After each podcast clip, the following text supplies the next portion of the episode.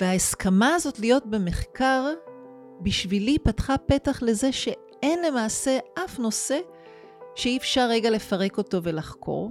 אז זאת אומרת שאין אף אתגר שאני נפגשת בו שאי אפשר להסכים לו. כי תמיד אפשר להחליט, אנחנו חוקרים אותו עכשיו, כי אין בי מיד את הצורך, הרצון להגיד שיהיה לי גם כיף, ושזה ימלא לי עכשיו את הצורך של מה הריקוד שלי היום, או איך אני מתחממת. אני מסכימה להיות בזמן מחקר.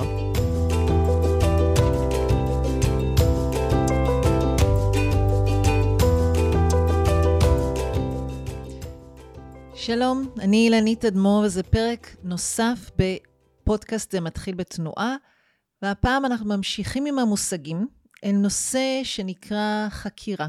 מה זה לחקור דרך הגוף? בתוך זה שאנשים מגיעים לתוך סטודיו, לרקוד אימפרוביזציה, המילים שעולות הכי הרבה הם שחרור וחופש ואיזו חוויה של חיבור. כל המילים האלו נכונות וחשובות ויש להן מקום מהותי בתוך התהליך, אבל עם זאת יש מהלך שבעיניי הוא עוד יותר מעניין ומרתק, זה השלב שאנחנו מתחילים לחקור נושא. אני רגע אסביר, אני לאורך שנים מתבוננת על אנשים. בתחילת השיעור כולנו עושים איזשהו חימום, ואחר כך כוונון, ואחר כך מקום שרגע כל אחד ואחד מוצאים את הריקוד האישי שלו. ואחרי שאנחנו נפתחים גם אל החלל ומרימים אנרגיה ומשתחררים, זה יכול לקחת שעה, זה יכול לקחת 20 דקות, אז מתחיל איזושהי צלילה לתוך דבר שנקרא חקירה. ולאורך שנים ניסיתי להבין למה לחלק זה כל כך בהיר ופשוט, ולחלק לוקח זמן להבין מה זה אומר לחקור. אז הנה קצת מהתובנות של מה זה אומר לחקור בעצם דרך הגוף. אחד הדברים המהותיים לתוך הדבר זה להסכים רגע להיות בתוך מקום שהוא מאוד סקרן, מאוד מתלהב, אבל גם רגע עם סבלנות לתוך מהלך שהוא לא רק מביא כיף, או רק שחרור, או רק חופש. כי בתוך החקירה יש דבר אחד שאנחנו צריכים להתחיל בו, וזה לבחור מה הנושא שלנו. נושא יכול להיות משהו מאוד אישי שכל אחד מהמשתתפים בוחרים לעצמם, הוא יכול להיות נושא שאני כמורה מובילה. הנושא יכול להיות מאוד פיזי, כמו למשל להרגיש את הזרועות היום, או נושא של העברות משקל. הוא יכול להיות נושא מאוד רגשי, כמו איך עובדים עם איכות של כלילות, או איכות של שמחה. וזה יכול להיות נושא כמו דימוי, או כל נושא אחר שאנחנו בוחרים, כמו איך אני יותר עם אנרגיה, היכולת שלי להוביל. כל נושא הוא נושא טוב. הדבר המהותי בתוך זה, זה שיש בחירה. כי ברגע שאני בוחרת נושא, אני בעצם מצמצמת את שאר האפשרויות עכשיו לתוך הנושא שבחרתי. ואני מרגישה כאנשי אימפרוביזציה, יש לנו הרבה רצון לפתוח ולהשאיר דברים פתוחים למה קורה עכשיו. והרבה פעמים גם אומרים לי, היי, hey, אבל זה בעצם הנושא, מה קורה אצלי עכשיו, ואיך אני מגיב, מגיבה לתוך הדבר, לא? נכון, אבל כדי להעמיק בתוך פרקטיקה, אנחנו רוצים גם לרגעים להגיד, רגע, אנחנו עושים עכשיו את מה נכון ואיך הגוף מגיב ביחס לנושא מסוים. אז להסכים רגע לוותר על כל האפשרויות ולהצטמצם לנושא אחד. הדבר השני בתוך זה, הוא קצת לקחת את המילה ולהקשיב לה. אנחנו חוקרים, והמילה הזאת בכלל מגיעה כמו מעולם האקדמי, מחקר, מעבדה. אז אם רגע נקפוץ אל עולם המדעים, נדע שיש איזושהי מידת מרחק שאנחנו לוקחים מתוך הנושא. זאת אומרת שאם נגיד בחרתי לעבוד על שינוי מקצבים, אני עכשיו אשחק עם קצב מהיר לאט גם כשלא בא לי, כי זה הנושא הנבחר. בניגוד לחימום או למקום שהוא רק מה הריקוד שלי, ששם אני אתן לקצב שבא לי להוביל אותי. כשאני לוקחת נושא מצומצם, אני נשארת נאמנה לו, ואז אני רגע מתרחקת מרק מה בא לי, אלא מסכימה רגע לשהות בתוך מקומות שהם גם לא המוכרים והנוחים לי. המידת מרחק הזאת מאפשרת לי רגע לראות מה ההרגל שלי, ואז אם נחזור למעבדה, לעולם האקדמי, כמו לאסוף נתונים על הדבר שבחרתי.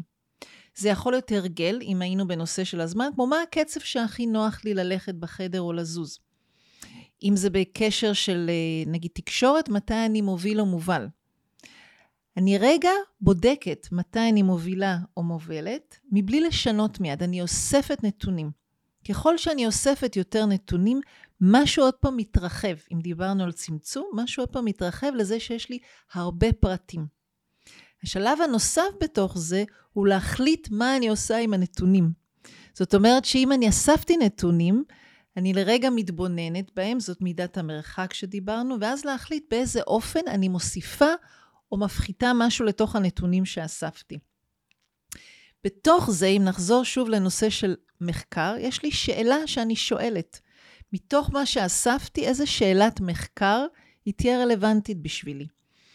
ואז אנחנו חוזרים חזרה לתוך תרגול שמאפשר לגוף להביא את התשובות. בשל, בשלב נוסף בתוך הדבר יהיה להסכים לזמן, וכשנגמר הזמן, לראות איזה הדהוד פידבק, בין אם זה רק לעצמי בכתיבה, בין אם זה עם פרטנרים, בין אם זה במעגל שיתוף, מה מהזמן הזה שהיה מצומצם לנושא אחד, שהיה מידת מרחק, שנתתי כל מיני תרגילים וכלים לאיך לחקור, מה אספתי מתוך זה.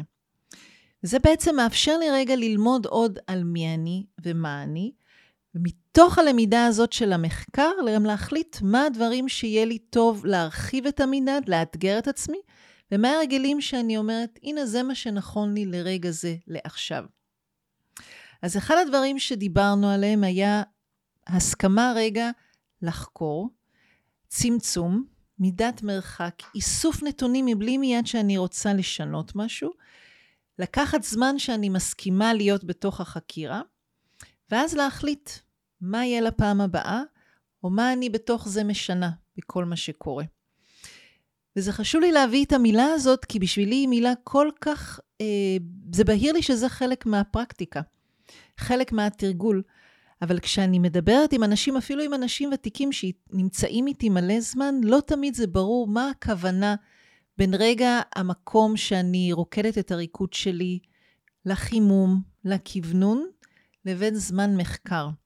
שהוא כן דורש סוג של חשיבה, אבל זאת לא החשיבה שקורית לנו כמו שאנחנו לומדים משהו בקריאה. אבל היא כן, נותנת לגוף איזה שהן מגבלות, משך מסוים, שבודקים בו דברים. וההסכמה הזאת להיות במחקר, בשבילי פתחה פתח לזה שאין למעשה אף נושא שאי אפשר רגע לפרק אותו ולחקור. אז זאת אומרת שאין אף אתגר שאני נפגשת בו שאי אפשר להסכים לו.